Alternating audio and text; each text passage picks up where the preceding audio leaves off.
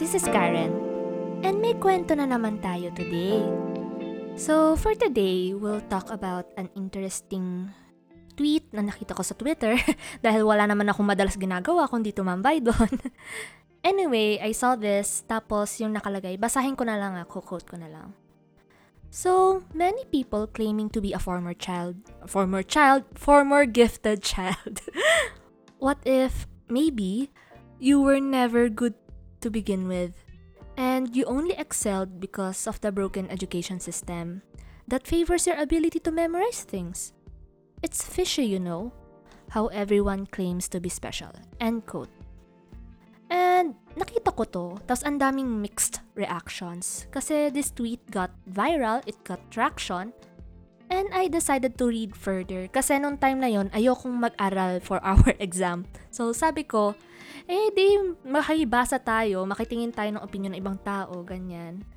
So, some people are conceding that they are indeed failures. And I was like, no, oh, hindi, hindi ka failure, ganyan. Yung iba naman, they want, they went on how the educational system only favors those who have access to resources. Actually, I'll get that la- I get to that later try natin pag-usapan, try natin i-dissect. Then, there were also people who actually got mad kasi they already know bakit parang need pagduldulan pa, ganyan. To be fair, I don't think yung person na nag-tweet na yun ay may intention talaga to tell you na bobo ka, ganyan, na, hin- na lahat ng achievements mo dahil lang sa um, educational system natin parang observation niya lang siguro yon And maybe, they're actually feeling the same way then. So, let's dissect oh, yung sinabi niya. Pero, before that, I would like to acknowledge, I think it's only proper to acknowledge na the system in place, it actually did me favors. It actually favored me. So, onting personal background lang, my parents are not well off But they don't really limit our expenses when it comes to our education kaming magkapatid. I actually acknowledged very early, I think na-realize ko na siya very early on na maybe I'm not that naturally smart. Actually, nung elementary, my parents got me a tutor for math. Kasi doon ako laging pumapali. Kaya pag sinabi kong bobo ako sa math, totoo yon like legit kung legit ganyan. I grew up kasi in a very strict household. So, I was one of those children na minsan napapagalitan talaga pag mas mababa sa 95 yung score sa exams. And pag bumaba yung ranking ko sa school, ay may mga repercussions tayo. And maybe factor na panganay ako, ganyan, hindi ko rin sure eh. Basta my childhood revolved in getting external validation from my academic accomplishments ganun talaga ang buhay eh. So, long story short, I basically grew up as a trophy child. yun yung, alam niyo yung term trophy child. Raised by tiger parenting by my parents, ganyan. So that sounds sad, no? But I'm in a much better position now. And siguro kaya ko lang din naman nakwento yun is because some people, they know me or recognize me to be smarter as compared to how I actually see myself. Eh, kasi hindi naman nila alam kung ano bang nangyari, kung ano bang meron. And I really try to work hard for my accomplishments and achievements. Hindi siguro lagi, pero madalas sinusubukan ko. So, most of my achievements, I believe, are quote-unquote fabricated by the fact that I can access the resources that I need And maliit lang talaga yung factor if titingnan kung naturally ba talino ba ako or hindi. And I think mas malaki pa yung ambag kung nag-effort ba ako. Ganyan. Anyway, the idea that I was like a quote-unquote gifted child, it was actually fleeting. Ang bilis din nawala nun sa isip ko. And actually, minsan nga, hindi naman talaga ako naniwala na totoo yun. Hindi siya self-depreciation na nagkataon na feeling ko kaya lang naman mataas yung nakukuha ko kasi I'm in a pri- privileged position. And isang malaking kasinungalingan siguro yung sasabihin na yung grades, batayan yan kung gaano ba talaga katalino yung tao, I don't think it's an accurate indicator per se. So, pero gusto ko rin naman bawiin or at least um, i-clarify or at least, para sa akin siguro to, na feeling ko naman capable naman ako. I'm capable though. And ox na yun sa akin actually. Hindi ko naman kailangang maging the best or hindi ko naman kailangang maging pinakamagaling. Like, alam nyo ba na I'm actually more scared of people overestimating me rather than yung underestimating na or if I'm being underestimated ganyan. Kasi the former implies na if I'm not consistent enough with my outputs, ganyan, I'll disappoint someone or I'll disappoint other people. And ako, allergic ako sa disappointment na galing sa ibang tao. Kasi nga, I grew up thriving in external validation. Kasi mukhang kulang ako sa pag-aaruga, ganyan. eh, kaya siguro I grew up hating academic ranking so much or meritocracy in general.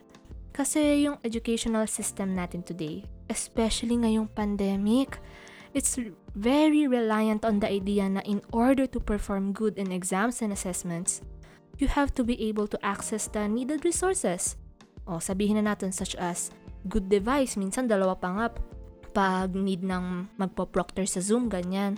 Kailangan din ng stable internet connection.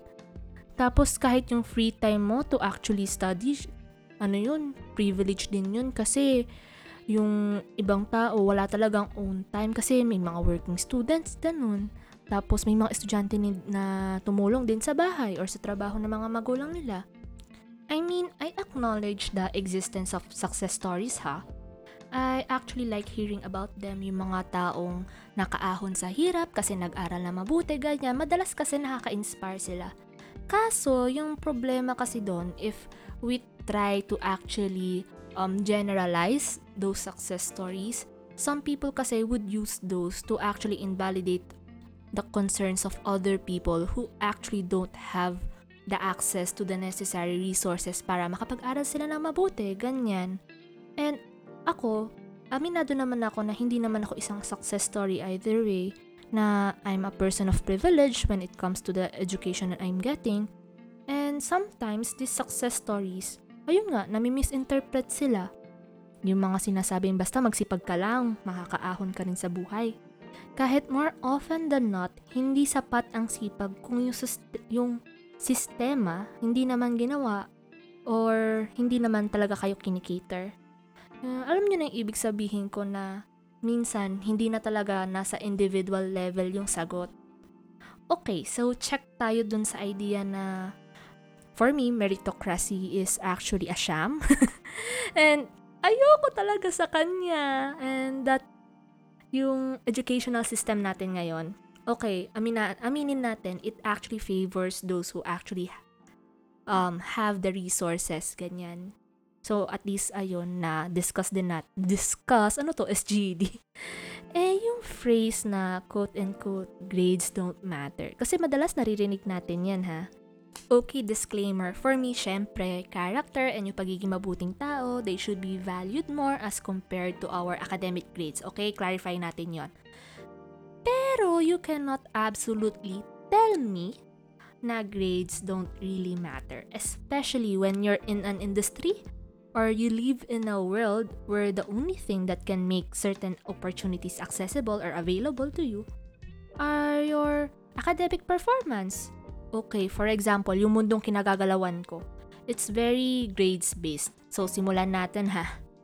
Noong bata ako, kailangan kong mag-aral na mabuti. I really needed to study well nung elementary para makapasok ako sa isang magandang high school. Kasi hindi naman kami ganun kayaman para maka-afford ng mga private high schools that can actually give us high quality education. Pero wala akong sinasabi na yung mga public schools ay hindi maganda kasi sa public school naman ako pumunta for high school. Pero nagkataon na very selective sila in stu- the students they accept.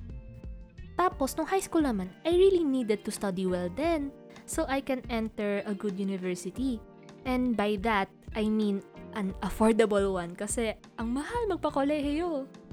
Tapos naman, nung undergrad, I needed to study well nung college din. Kasi I have scholarships to maintain, I really need to maintain them para naman maibsan yung mga gastusin sa pag-aaral ko.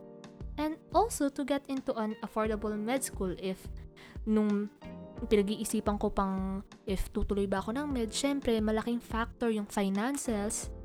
And ngayon naman, I also need to study well, pero pero ang hirap. kasi dito sa med, kasi para lang maging mas ma- maging flexible ako sa mga career options ko in the future or sa mga career choices ko. Especially, baka naman pag nagkataon, ma bet kong mag-apply for masters or get a PhD or apply sa ano, residency program na gusto ko. Ewan ko, masyado pang malabo tuwing iniisip ko kung ano gagawin ko after med. Pero, I really need to study well para maging open yung opportunities na yun for me, ganyan. So, kita nyo na kung gaano kahalaga for me at least yung grades ko. Pero, hindi ko naman sinusubukang i-incriminate yung sarili ko if I don't really get that high grades. Nagkataon lang na hindi mo pwedeng sabihin sa akin na they don't matter at all, ganyan.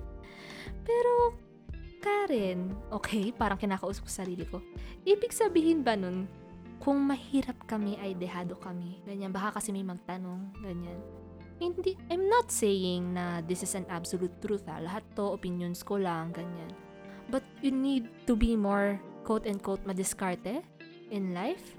You need to be more cunning, ganyan. Panagkataong you're born into a situation where the system doesn't really favor you, ganyan. You need to be more cunning and you need the synergism of luck. When I say synergism of luck and perseverance, like, kailangan kabigin sa ibang aspeto ng buhay. Like sa talino, sa galing, kailangan maging talented, kailangan maging masipag lahat na pag nagkulang ka sa pagdating sa pag-access ng mga needed resources, ganyan.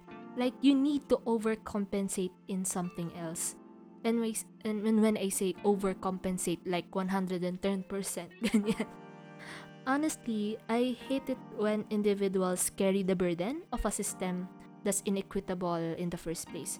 Hindi naman kasi kasalanan ng isang taong nadehado siya sa birth lottery. But I think it's the responsibility of the system he's born into na to make sure that the distribution of opportunities is equitable. Ewan ko lang nga, these are just my personal opinions anyway. Pero feel ko, ganun dapat. Lastly, if there's something I disagree with dun sa viral tweet, is that let people think they are special. I, I mean, if wala naman silang inaapakang ibang tao, di ba? Let them think na they're capable and that they're talented. Ganyan. Sa mundo kasi natin ngayon, ang hirap-hirap kumuha ng validation sa totoo lang. And it's just that the system is already unfair. But self-perception kasi, it is something that's harder to fix when it's broken. Like, regardless of how much people would praise you, when you think you're not good enough, yun at yun ang tatatak sa utak mo kahit ano pang marating mo sa buhay, ganyan.